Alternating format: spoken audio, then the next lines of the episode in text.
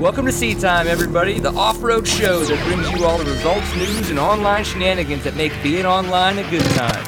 We'd like to say thank you to Fly Racing for their support of Sea Time. Please go check them out at flyracing.com. Welcome to Seat Time, everybody. Brian Pierce here, your host for this fine Tuesday evening, episode 182. Thank you for coming back, Jordan. I'm excited you're here. Absolutely, me too. Yeah, that's a fun sweater. What's that? What does that mean? Nothing.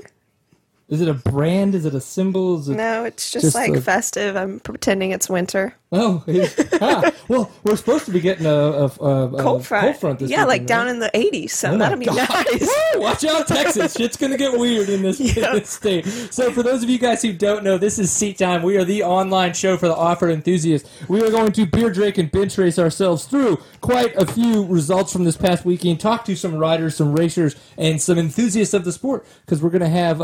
We're going to have a couple different cool people on. So everybody knows Cody Webb. And those that know Cody Webb well know his sisters. But one thing that I didn't know is that his sisters race and ride dirt bikes. Honestly, did not know that. I mean, you could assume they knew how to ride a motorcycle. You're Kenda Cody Webb. But racing Endurocross is not easy. No. So when they both are like, oh, yeah, we're lining up to race Endurocross, I was like, holy shit. I was like, that's some serious kahunas for ladies to have. Yes. They were like, hey, Cody, I need some magic. Cody, He's like, okay, sounds good to me. Yeah. So we're going to get to talk to them. That's going to be awesome. Wiley Watson is going to be on. He has a new film coming out, I believe, the end of this week, if not October 1st, called Get Lost. That'll be a good time. We unfortunately did not get to work with him this time. That was my fault. I screwed that up. Apologies, Steven. But that's what happens when life gets in the way sometimes. You make mistakes and forget to respond to emails. But Seat Time. Seat Time is brought to you by the fine folks over at flyracing.com. Obviously, Fly, they don't just make gear. They're very, very huge supporters of the off-road scene. So we would hope that you would take that and go support them as well. So flyracing.com is where you can go check out their wares, or even better, go to your local dealer and check it out there. That way you get a chance to try it on and support your local scene, which is... really, really the best way to support the sport in itself is to make sure your local dealers are getting that support. By doing that, when you go there, you want to check out the Kenda tires as well. In the off-road world, we've done the TKO Enduro. We got a chance to do the Equilibriums in Colorado. Then we had the Sticky Rubber Knobbies at the TKO. They're phenomenal tires. They help. They make a huge, dramatic difference. I mean, you heard Cody Webb say when he signed with his new team, unless that team... was going to start making a sticky tire, he wasn't going to sign. I mean, that's how much of a difference it makes. Yeah. So if you're going to look for a very good quality tire that's not going to break the bank like some of the other ones we know of, KendaTire.com is the way to do that, through Kenda Tire USA. And again, that you can get through your local dealer. Mm-hmm. So those are big supporters as well. So Stillwell Performance at stillwellperformance.com. For those who don't know, that is just off-road suspension badassery. If you're riding a bike with 4CS, a lot of people have issues with those. Too stiff, sometimes even too soft on the Husqvarnas. Stillwell will definitely be able to fix those woes that you have that are very specific to the 4CS forks. And then even out the suspension as well. It's a big thing nowadays with the way that the frame geometries are coming out on the bikes. But then... if you have a Kawasaki, if you have a Suzuki, a Yamaha, they can help you as well. They're not KTM and Husky specific. They just have a very, very good reputation, and I'm one of the people that know that they can really help out a lot with the 4CS stuff. So, yep, definitely huge shout out to our supporters, and we just say please go check them out at all their respective channels. Give them a like, give them a high five, a social love tap. Yeah, like a nude Periscope session. If anybody isn't on the social bits, we do now a little bit of a Periscope session beforehand, just to kind of, it's live streaming. This is live streaming. It's fun. It's different. So, but we not the Thursday night show. It doesn't get that weird. It's a pants on party. We're trying to keep it clean. In the midst of we try. I mean, I do. He tries. Yeah. She does, and I try, and then that means she does, and I don't. It's really the way it breaks down. We're a good balance, Well, yeah. What's funny, though, is all this stuff. So congratulations to Stephen Rice and his family. They had their baby. We've talked about it the past couple times. And so this evening, we have Cooper Bailey as our producer this fine evening. Yeah, so now you got a whole other reason to take him home. Yeah. Totally. You know what I'm saying? You guys can practice for Thursday night.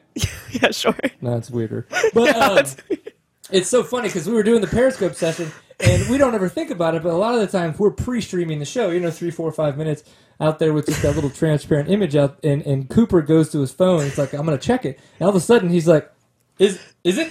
Are you supposed to be able to hear it? Because we're doing all the Periscope stuff, so we're talking, the mics are picking it up, and we're like, no, I don't think they are. That's not. It's like, oh, you're right. He's like, how do you stop it? I was like, mute button. So we hit the mute button on the mixer. And it made it really fun and interesting. Yeah, and then it was like, you need to turn the AC down because it is really warm in here. So we started the show off in a great fashion. And to kind of keep it going, let's talk about some other badassery things that have gone on. So we did get a chance to talk a little bit about Caleb Russell and him cleaning up the, well, not cleaning up, but winning his third in a row XC1 championship at the GNCC.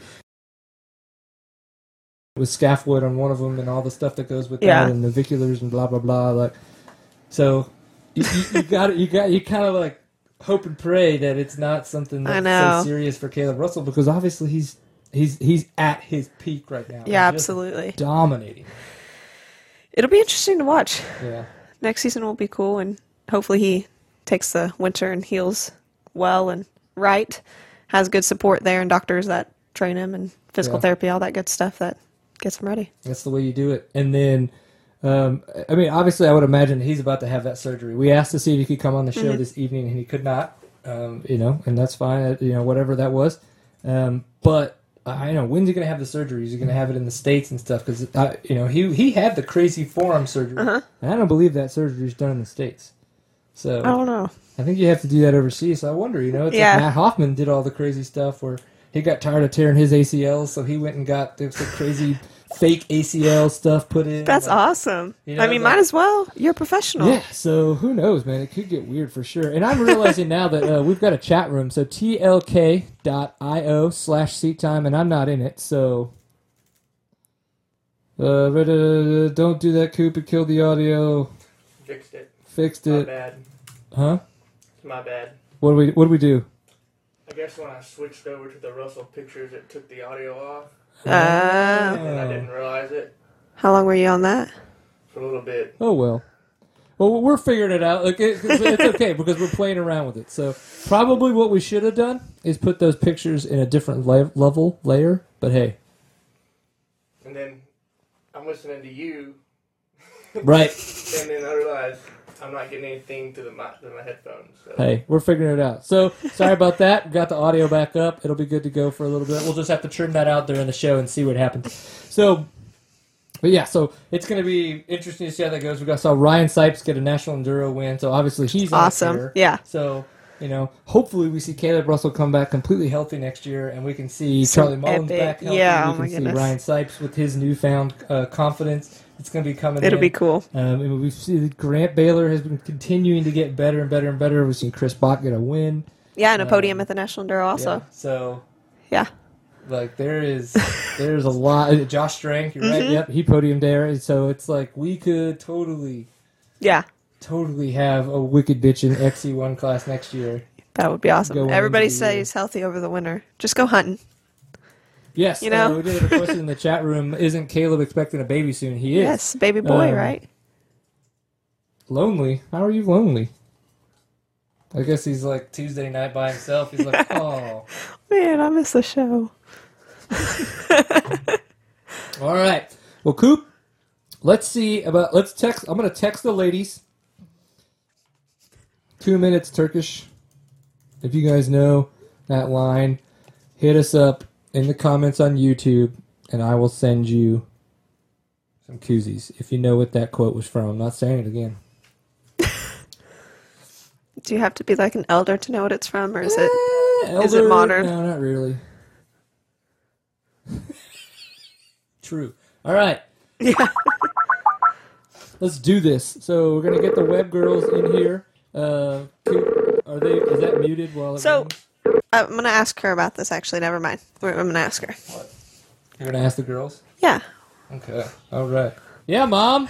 Cheese, Mom. Shh. Cheese, Mom. Hey, ladies. What is going on this fine Tuesday evening? I just walked in from work. Like, literally, just walked in. Man, see, when I go to work, I wear like a robe because the stuff I have underneath, I can't actually like wear that in public. So you look way like more dressed up than Batman I do. So I really, that's awesome. That's good. Oh, I'm jealous. You're like, my skibbies would be so much better right now than this outfit. I understand. Well, congratulations on having an awesome weekend, guys. It's you know, I've seen you guys. I've met Sabrina. I've seen Regina at races, but I don't know that I've introduced her in person. But the thing is you guys are Cody Webb's sisters. That's kind of how I've always known you, and that's okay. That's not a bad thing. It's just that's the relationship I know when it comes to y'all. But so when I saw that you guys were racing dirt bikes at an Endurocross, I mean, I was like, holy shit, that's some serious stuff, because we've discussed it. We were like, you're Cody Webb's sister. They're going to be able to ride a motorcycle. Like, right. Period. They're going to be... They know how to twist the throttle, pull a clutch. That's going to happen. But Endurocross is a beast. So the fact that you guys were taking that on, that's intense. It's impressive. And awesome at the same time. So congratulations on just being beast and doing that. But then, so just, shit, tell us how it was, because that's insane. You want to start? I don't know. It was a lot of fun. It was definitely exhausting. I thought that I was in shape before we did it, but literally on the second lap, I only did 3 laps out of 5, and on the second lap, I was pretty much dead. Is it the sprint aspect of it? That's what I found with a couple Endurocrosses I've done, is that it's just like, I mean, you know, those laps that you do, you don't realize that. Even though you're kind of like just picking a little pace, like for whatever reason, that obstacle to obstacle to obstacle makes it feel like you're just sprinting. Is that kind of part of it, or you just were like, oh my God, it all hurts? No, definitely. I think when it gets worse, when you put pressure on yourself, like when you crash, you're like, oh shit, I got to get up and go as fast as I can again. But that's probably the worst part and the most tiring part is crashing. Yeah. Now, we got a chance to actually go to Endurocross last year in Atlanta and host the event. You know, Jordan was actually my co-host there. So from what we saw at that event, and then now that we know that these ladies went out and raced, would you do that, 1? And 2, you know, tell me your thoughts. Well, yeah. I would love to race an Endurocross. I say that from, like, mental point, but, like, physically... I might start crying if I actually had to. Yes, a lot. I'm so out of shape. It's ridiculous. Like, when we've talked about that ghetto Endurocross that we did in Oklahoma before. Yes. I mean, I was in, like, race shape then, and the ghetto Endurocross, like, killed me. Like a couple laps in, you're like, I'm going to die. Literally, your heart rate is, like, probably 300. Yeah. I mean, you should be dead. But, yeah, so I would love to, yes, but at the same time, I'd probably cry if I got the opportunity to, because I would You'd do it and cry. Yes, I love it and hate it. So we'd video it for sure, just to make sure that we capture all that. We get all the emotions that Jordan would have to share with us. That'd be really cool, guys. So, okay, guys, so give us a little bit of your backstory on dirt bikes. Now, obviously, because a lot of people might think, oh, I can go do an Endurocross, and I disagree. Like, you have to think beyond beginner's talent to be able to do this. You need to be in that intermediate, if not above that, into the expert realm. So give us a little bit of your backstory, or both of y'all's, of course, on like when you guys got into riding. Has it just been because your brother did it, or has it been a whole family ordeal the whole time? I think it started from the beginning. Like, my brother started riding when he was 3, and so my dad I was the second child after, and he's like, well, she's going to ride too. So by the time I was 4, I was off training wheels and riding then. And same with Regina. We all started on a little Yamaha 50.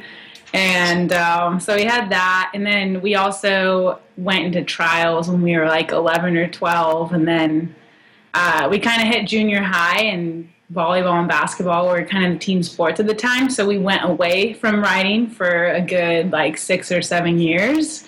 And then I played college volleyball last year, and Regina kind of got back into riding, so she went to riding, and then when I finished volleyball, I went and joined her. Now, Regina, are you the youngest Webb, or is there even another further one that we should be on the lookout for? No, I'm the youngest. I'm the baby. There's only 3 of us. So you're the only one that legally can't drink. Right. I feel so sorry for you. I mean, I've had such a great time in my life at above 21. How have how's it been, like, watch the times now that you've kind of like tried to come back to it? Now, I'd imagine when you guys are kind of doing your own sports and things like that, that it, you're kind of focused on that, and you're like, oh, good job, big brother. That's awesome. But when you kind of gotten back into it before, right before Sabrina did you kind of go to him for advice, or were you trying to pay attention to maybe things he was doing and how he was training, or were you just kind of like, you know, I'm just going to go ride to have fun, and there was really no, I guess, a real thought behind you how you were going to tackle it? Yeah, well, at first it was all just like riding for fun, and then my dad would go out to, like, because Cody has a track in our backyard, so my dad would go back there with me on the weekends, and we kind of practiced some of the obstacles. And I was in no rush to try racing or anything. And then once Sabrina got her bike, she got it like 6 months after me. And then she's kind of like my little teammate. And then we both motivate each other to go out and practice. And then over summer, we decided that Sacramento is like our hometown race, so right. We decided we'd sign up for that and then just try it out. Right. So. On. That's awesome. Oh my God. I have a question. So with Cody as your big brother, does he ever give you like pointers? Is that like normally end in like fights, or does that go well? Because I like imagine if my brother tried to tell me that I was doing something wrong, that I would just get really pissed at him. Not like, I mean, even if he was super awesome at it, like I'd be like, "Who you trying to? What? Yeah, shut up! Get out of here!" Yeah. So how does that go? Does he like give y'all pointers and y'all like take it or? We try to ask him for pointers, but we feel like most of the time he's like annoyed with us. We're like those, he's like those little bugs that he's just trying to flick away. He's like, yeah, just do that. But he gives us good pointers when he does. But a lot of credit goes out to our dad for really helping us. That's a lot of things. Just because Cody's gone most of the time too, anyway. Yeah, that's true. And then you guys. And speaking of being gone, I mean, we've got Denver right this coming up weekend, Endurocross. So man, they've got that's. It's like crazy that with Endurocross, the way it works, they try to cater to so many other different schedules that they like pack them in whenever they can. So it's like, oh, bam, Sacramento, and then all of a sudden we're going to be having Denver this coming weekend.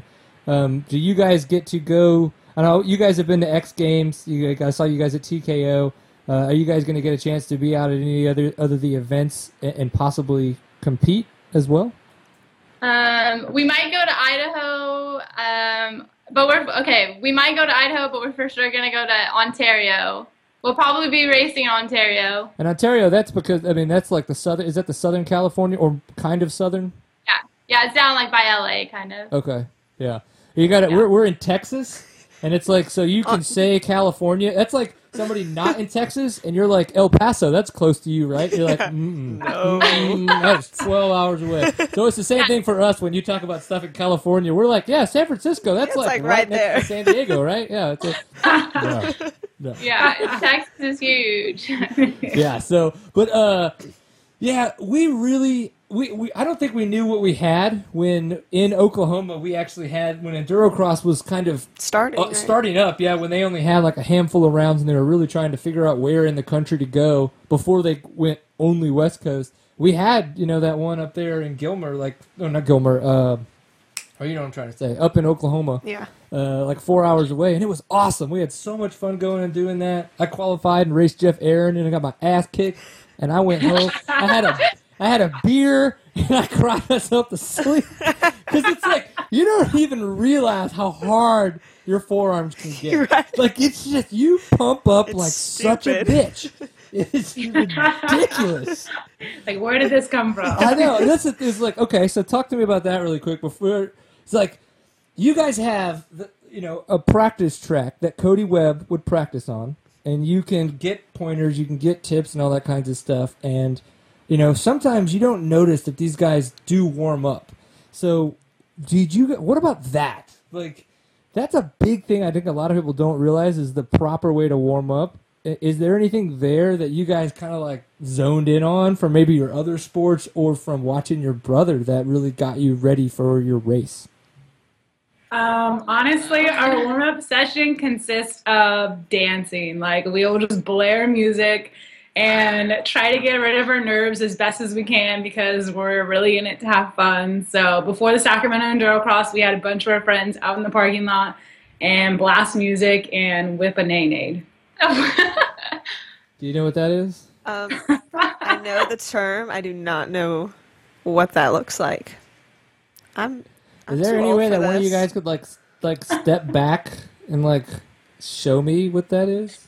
Do you know what that is? I have no idea what that is. I can't do it. I don't know what it is. I don't know what it is either. It sounds scary to me.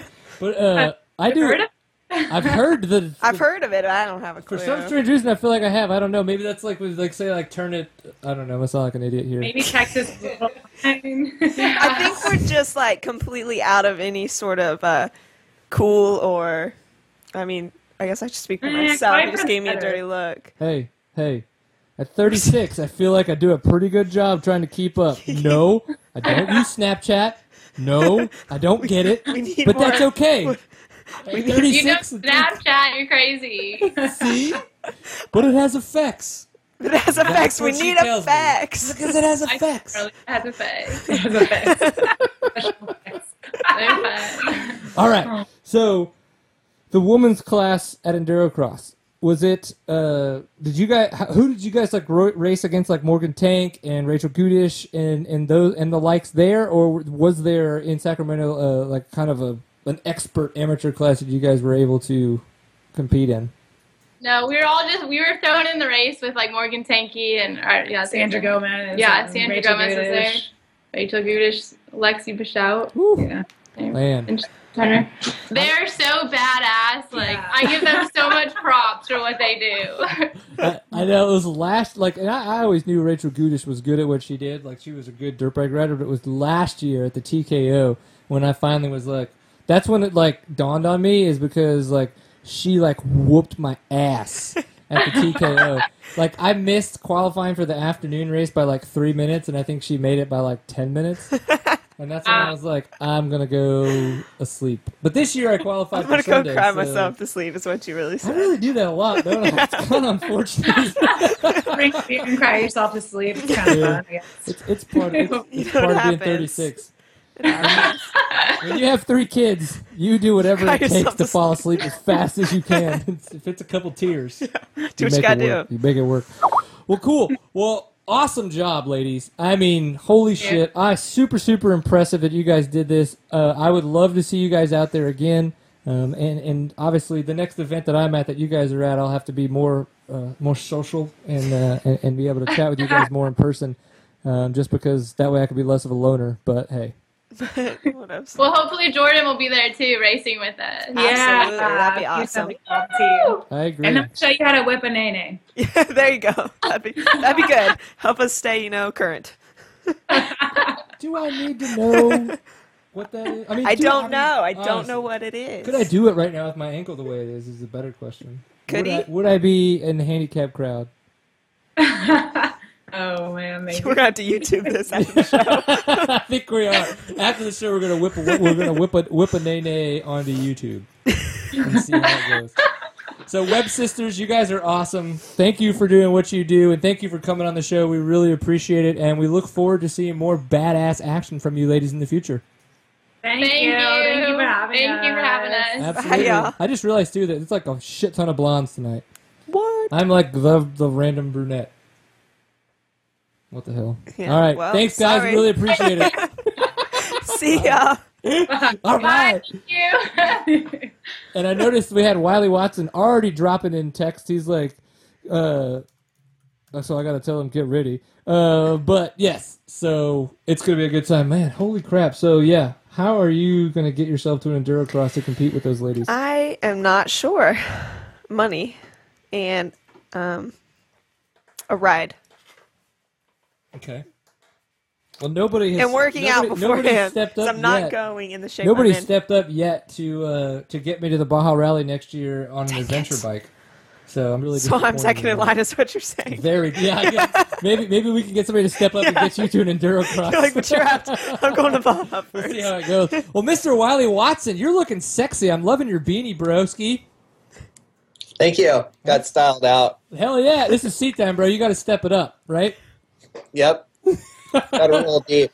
Absolutely. Well, dude, it has been unfortunately too long since we've had you on, and as I said, my summer's been crazy. And we got a chance to see the trailer for your new video that's going to be coming out this week, if not October 1st. Get Lost. And so I was like, you know what? This is the perfect time to have Wiley Watson on to chat with him again to kind of not just catch up with what's been going on, but then as well talk about the video, all the ways that people are going to be able to get a hold of it. So to that regard, what the heck has been going on? I mean, besides filming, because obviously that's how you make a movie, right? Yeah. The summer's actually been super busy. I've been working on a ton of different projects. I've been working a lot, well, on this film, obviously. Then I've been co-producing a 3-episode kiteboarding series and working with a couple different brands in the kiteboarding industry, doing some stuff in a couple different sports to try and mix it up and just keep things fresh. And definitely have had my hands full for sure. And the Get Lost project has they're always a lot more work than you think they really are. And the last 10% of the film is really difficult and has been really difficult. It's been finals week over here for a month, basically, is what it comes down to. Yeah, it's like when you're pulling those 22-hour days, and it's just like that. The details that you gotta go through. So, in a project like the one that you're about to release for Get Lost, where does that start for you? Like, the idea is like when was this project an idea for you, and then when did you go, okay, I'm pulling the trigger, and we're going to start filming and start really starting to go into pre-production on something like this?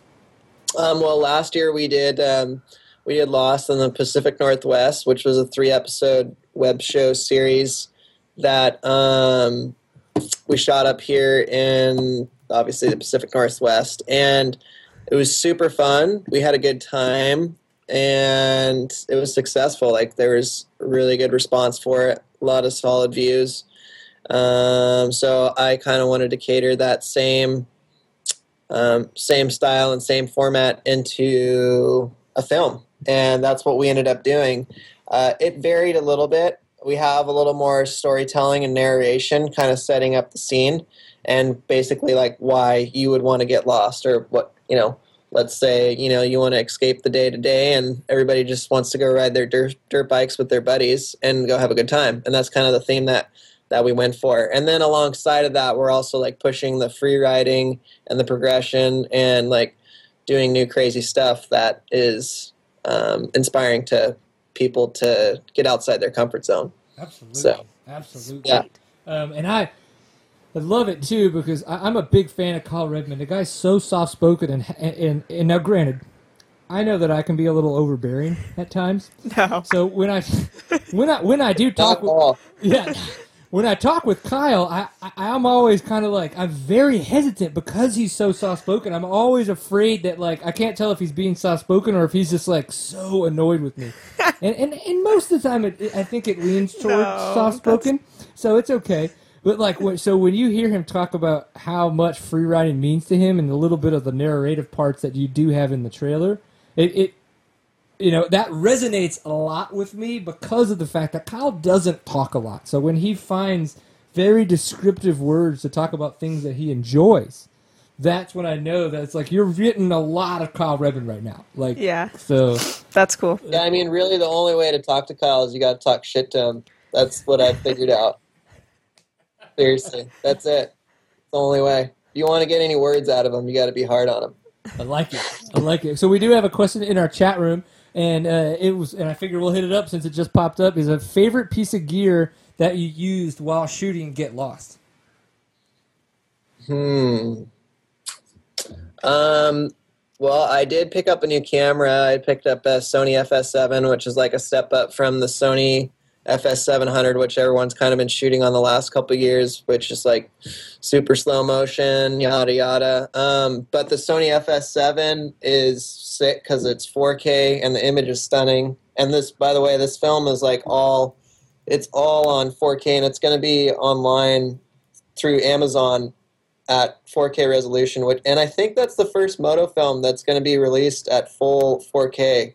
So I think that is awesome. That'll be pretty cool. We got a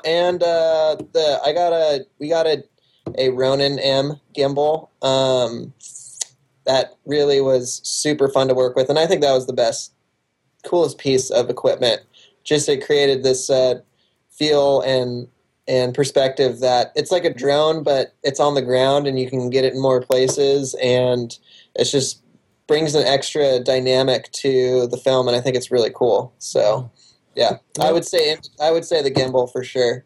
That's pretty neat. That's interesting that you say that, because I have yet to use a Ronin, and when the Ronin M came out, I immediately said, whenever Borrow Lenses has one, I'm going to rent it, because I was like, that's it. Like a gimbal that I can use with my DSLR-sized camera, I was like, oh, absolutely in love with that idea.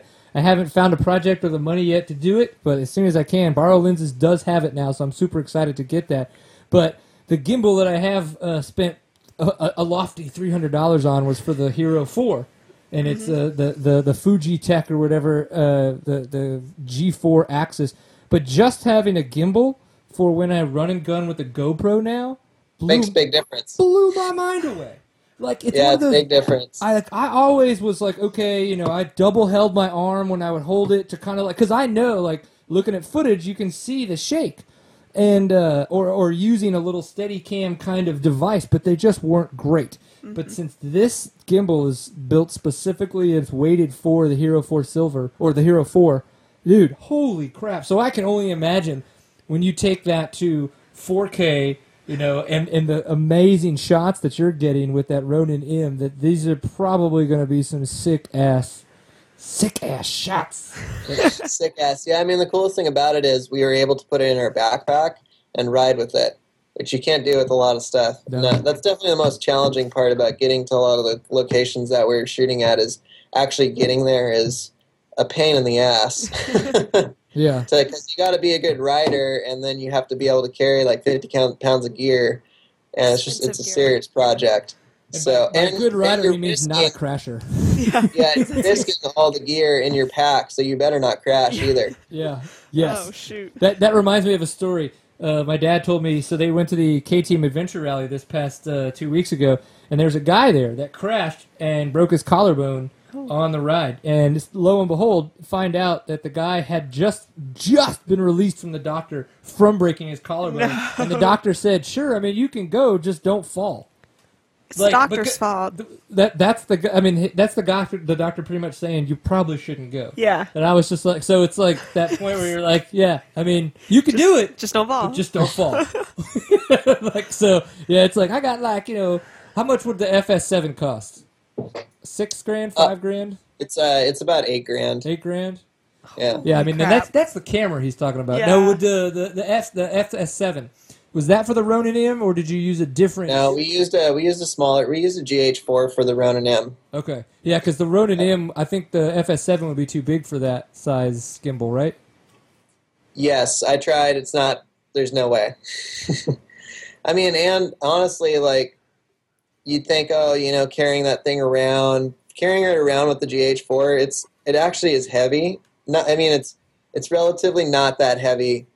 Comparison to, you know, the regular Ronin, and when you're carrying like a Red or an FS700 or an FS7, I don't even know how people do that for an extended period of time, because it makes a big difference. Yeah. And the weight of the Ronin M with the GH4 is way more efficient, especially for the stuff we were doing. So that was the decision making behind that, and it's a little bit more affordable too. So absolutely. Yeah. Now our good friend Rob Mitchell, and I'm sure you've chatted with him before in the past, and I know I chat with him quite often. He jumped in the chat room to ask a couple questions, and I know he's working on a film, and so this will be really pertinent to something he's got going on. He wants to know if you could describe a little bit of the process that you had with Get Lost, and then others like What Is into iTunes. He seems to be kind of hitting a roadblock where, you know, he can't do it himself and has to go through an aggregator, and, you know, and it sounds like it's cost an arm and a leg to make it happen, and didn't know if maybe you've got ways that you figured out a way around that, or if it's just pay the piper and just hope you make the money back. I mean, making a film I'd say it's a lot more difficult than people think, and I think that's the reason why there's only 2 or 3 people in the moto industry doing it right now. I mean, you have Taylor, who does the movie series, and he does one project a year, and that's it. Like, that's all he does. And it's a huge undertaking to do that project. I know, because I've been on set many times, and it's a it's a giant workload. Right. For me personally, like, since I started doing films back in like 2006 and 2007, I have, I would say I have the line of contacts and communication open with people that I've established, but 8 years ago now. So that's super helpful for me because I've already had films come out and I have those contacts and I can, hey, we're doing a new project. Okay, great. Let's, let's pick this up. And I think that is widely beneficial for me because unless you're somebody outside the box and you have a ton of money that you're like, oh, hey, I want to do this. Well, you got to prove yourself first, but it's hard to do that on, shoestring budget, which most of us are doing it on. It's tricky, making a film costs a ton of money and it's amazing how much time you can just put into a 3 to 4 minute web edit and then times that by 10. Yeah. And you realize, wow, I just spent, 15 to 20 grand on just production. Like, and that's cheap, Yes. Really realistically to make a film at 45 minutes, I would say it would be a minimum 30 grand because a song can cost anywhere from $1,500 to $8,000, just for one track for 3 to 4 minutes. So times that by, let's say, 5 or 6, and there could be your whole budget right there. Luckily for me, I'm working with somebody who's scoring my stuff, and he's doing a really good job, and it's way more affordable. I did spend $3,000 on music for this film outside of what I'm paying the guy to score the stuff, which, you kind of have to spend a little bit more to get the better songs. But it's a real struggle to work with the artists too, not necessarily the artists, but the labels, because you're in communication with the label, right. And they want more money. Like originally, this label wanted 10 grand, and we got them down to 5, and then I was like, "There's still no way," but I'll give you 1,500, and we went with 1,500, which worked out well. But it just costs a lot of money, is what it comes down to. And luckily for me, I've been in it for a while, so I have the connections established already, and I'm lucky for that. I appreciate that people value, the work that I do. So It's good. Right on. And then geek question is, how does the GH4 really compare to the FS7? And I don't and this is kind of the top of my head. I don't really think there's much comparison. It seems like they're two different tools for two different types of shots and two different, jobs, but. I put the GH4 through the ringer, and the GH4 does a fantastic job. Really, I think the GH4 is a great tool for 95% of the people in the filmmaking industry, or who want to film or do web videos or even make films. Really, it comes down to the user and how good you are with the settings and how good you are in post-production and the color process and acquiring the correct, whether it's exposure or shutter. There's a lot of small things with that camera that you can do that most people maybe overlook. And the only thing that I'll say is it's a little bit high contrasty and high saturated.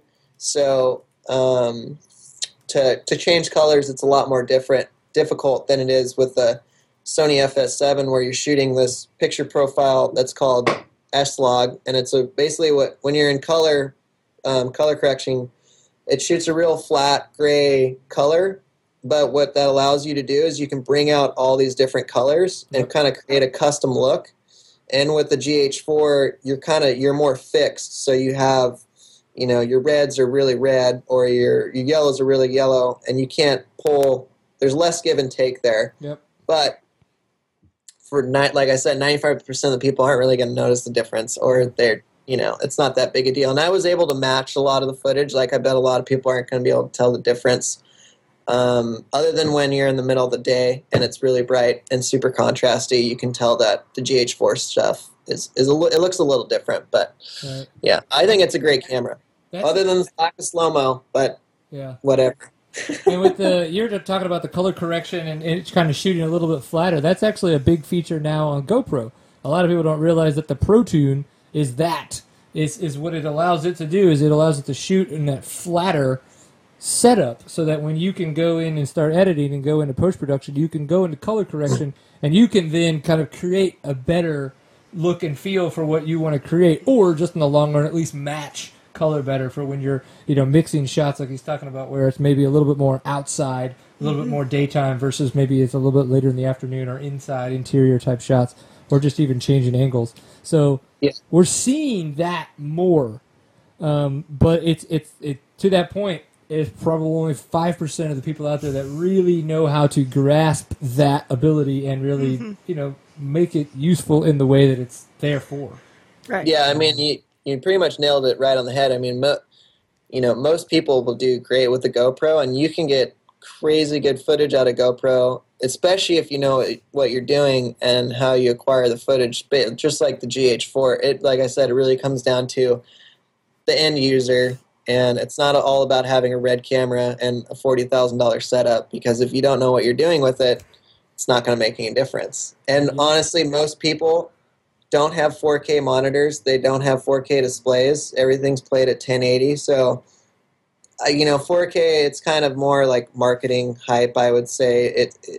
I have a 4K monitor. It does look really sick. The film looks super good on 4K. I'm really stoked with how the image came out with that I shot for Get Lost. But at the end of the day, 90% of the people that buy the film aren't going to even watch it on 4K. So you kind of have to realize, that's where people are at right now, or your consumer. And, everyone in the film industry is like, oh, 4K this, 4K that, 4K that. But really, the end user does not watch it at 4K. So yeah. How much are you going to pay to make that happen, Yeah, I think I was watching. So, and you're talking about equipment. And the level of effort. If you go to fstoppers.com, there's a video that we were talking about right before the show started. A guy uses iPhone 6S and a flashlight to shoot pictures that he then went and edited in Photoshop, and they look like he's using $40,000 worth of equipment. So the thing is it's not just about the equipment. Sometimes it's about the fundamentals. Absolutely. And so it's just crazy, if you take the time to learn that kind of stuff, what you can do. It's also about having good content too. You can't, as they say, polish a turd, and that's really true. And see, we realize that, and Seat Time's okay. It's a turd that floats. It doesn't ever sink. You keep flushing it, it just stays around and hangs out. Here we are, and we got no inhibitions about it, so we're okay with that. So quickly, before we let you go, the kiteboarding thing. Tell me a little bit more about that, because the reason why I ask is, one, I'm interested, but two, the moto industry is the moto industry. You can tell guys like Kyle Cowling, he gets it, and he's trying to do his own thing, even though he's still within the moto industry. It's his own thing to make his own money. He doesn't have to ask people to sponsor it, but it's like... I admire him for that, because that's really hard to do. Yes. Yeah, I can only imagine the shitstorm that he's going through, and has been, especially after this last episode. It seems like everybody lost their balls. I think it's really great. I think somebody stirring the pot is super good, because I feel like nobody does, and everybody just, looks the other way and doesn't really do anything to change what's going on. And I think that's something that is long overdue, I would say. And I think it's cool that he's bringing a different perspective to things. But that's another conversation. Boy, you got that, and that's what's weird is that, honestly, that's like a rabbit hole, because we could take that into the deep, dark places. But the kiteboarding thing, I think, is super smart, because you did get your start in the moto industry.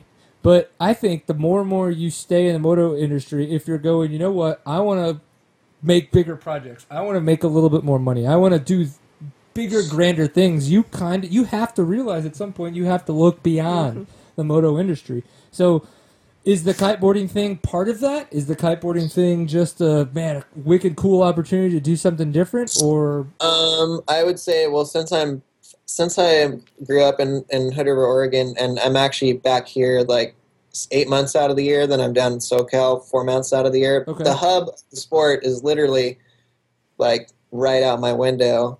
And a lot of the top athletes are living here now, and it's everybody wants to shoot. And so for me, I'm interested in getting outside the box and doing something different to, keep everything fresh and have fun. And, the kiteboarding industry isn't that big. It's relatively pretty small. Right. But it's cool because it's not that competitive yet as far as filming, and there's people doing it, but there's not anybody doing it like blowing minds, you know, on projects. I'm not saying I'm doing that, but you know, there's opportunity for that, and actually what we're doing is my girlfriend who's co-producing the series, it's actually on women, and it's for professional women. And but the thing is, they shred. Like, it's super sick. Like, I've been getting into the sport more and more because I go watch and film them, and they're like killing it, and I'm like super stoked.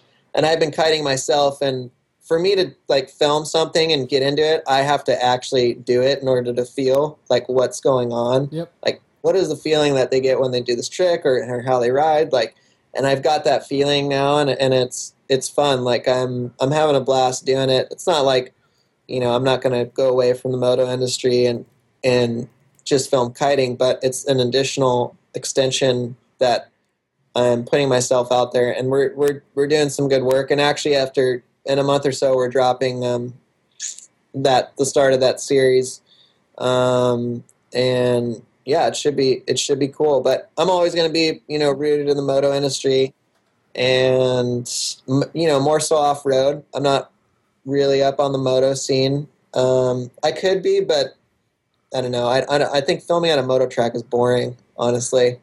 So, and anybody can do it. Yeah. I don't disagree with you. I don't.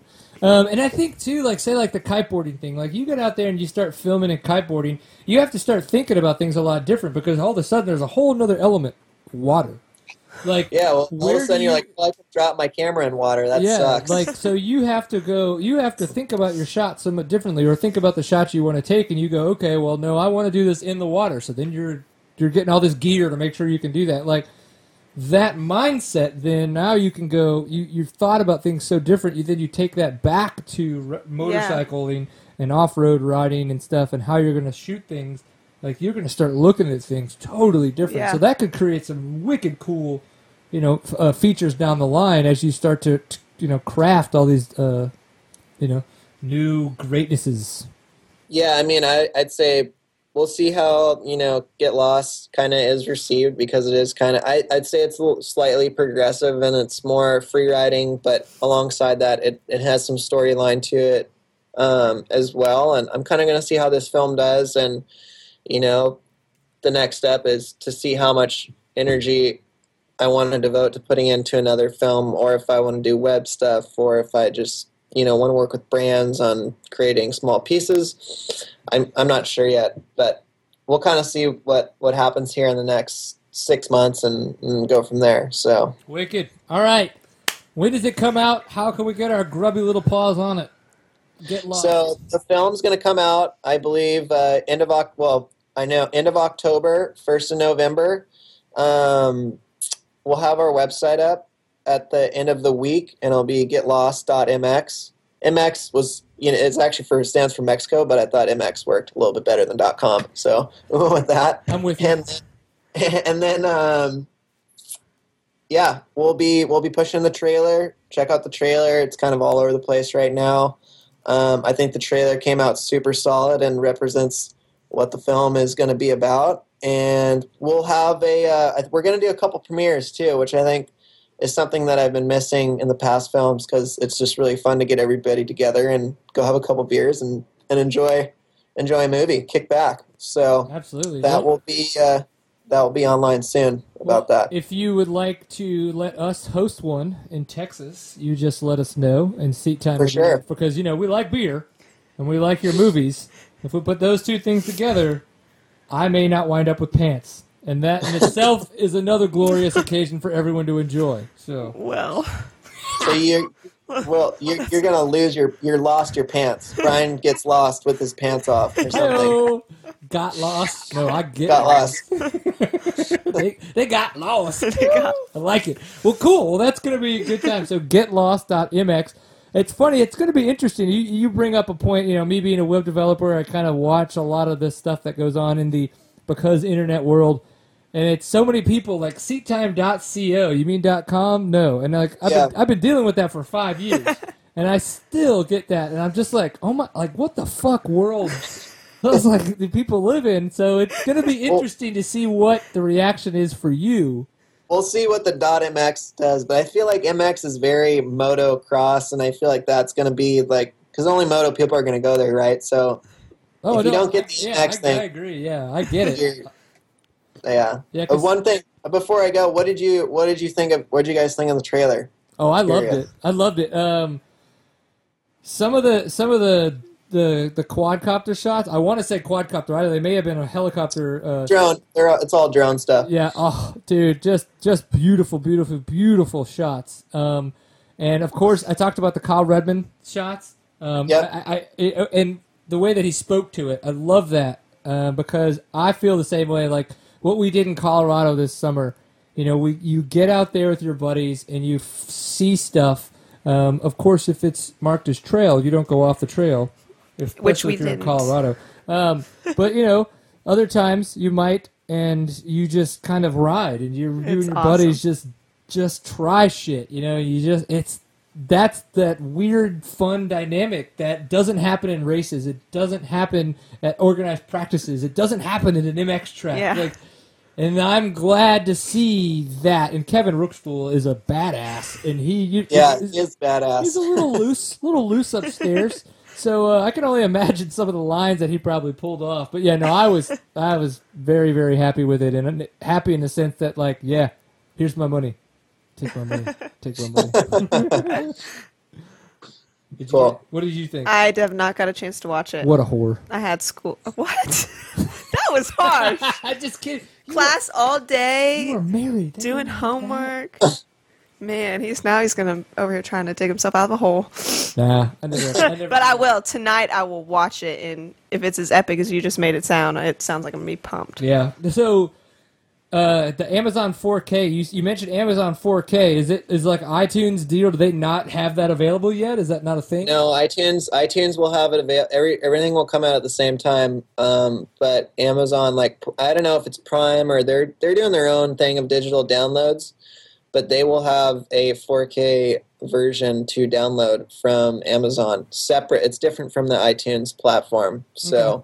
And it's the only online platform that's hosting 4K films right now. So it'll be pretty cool. They're probably big, lot of gigabytes.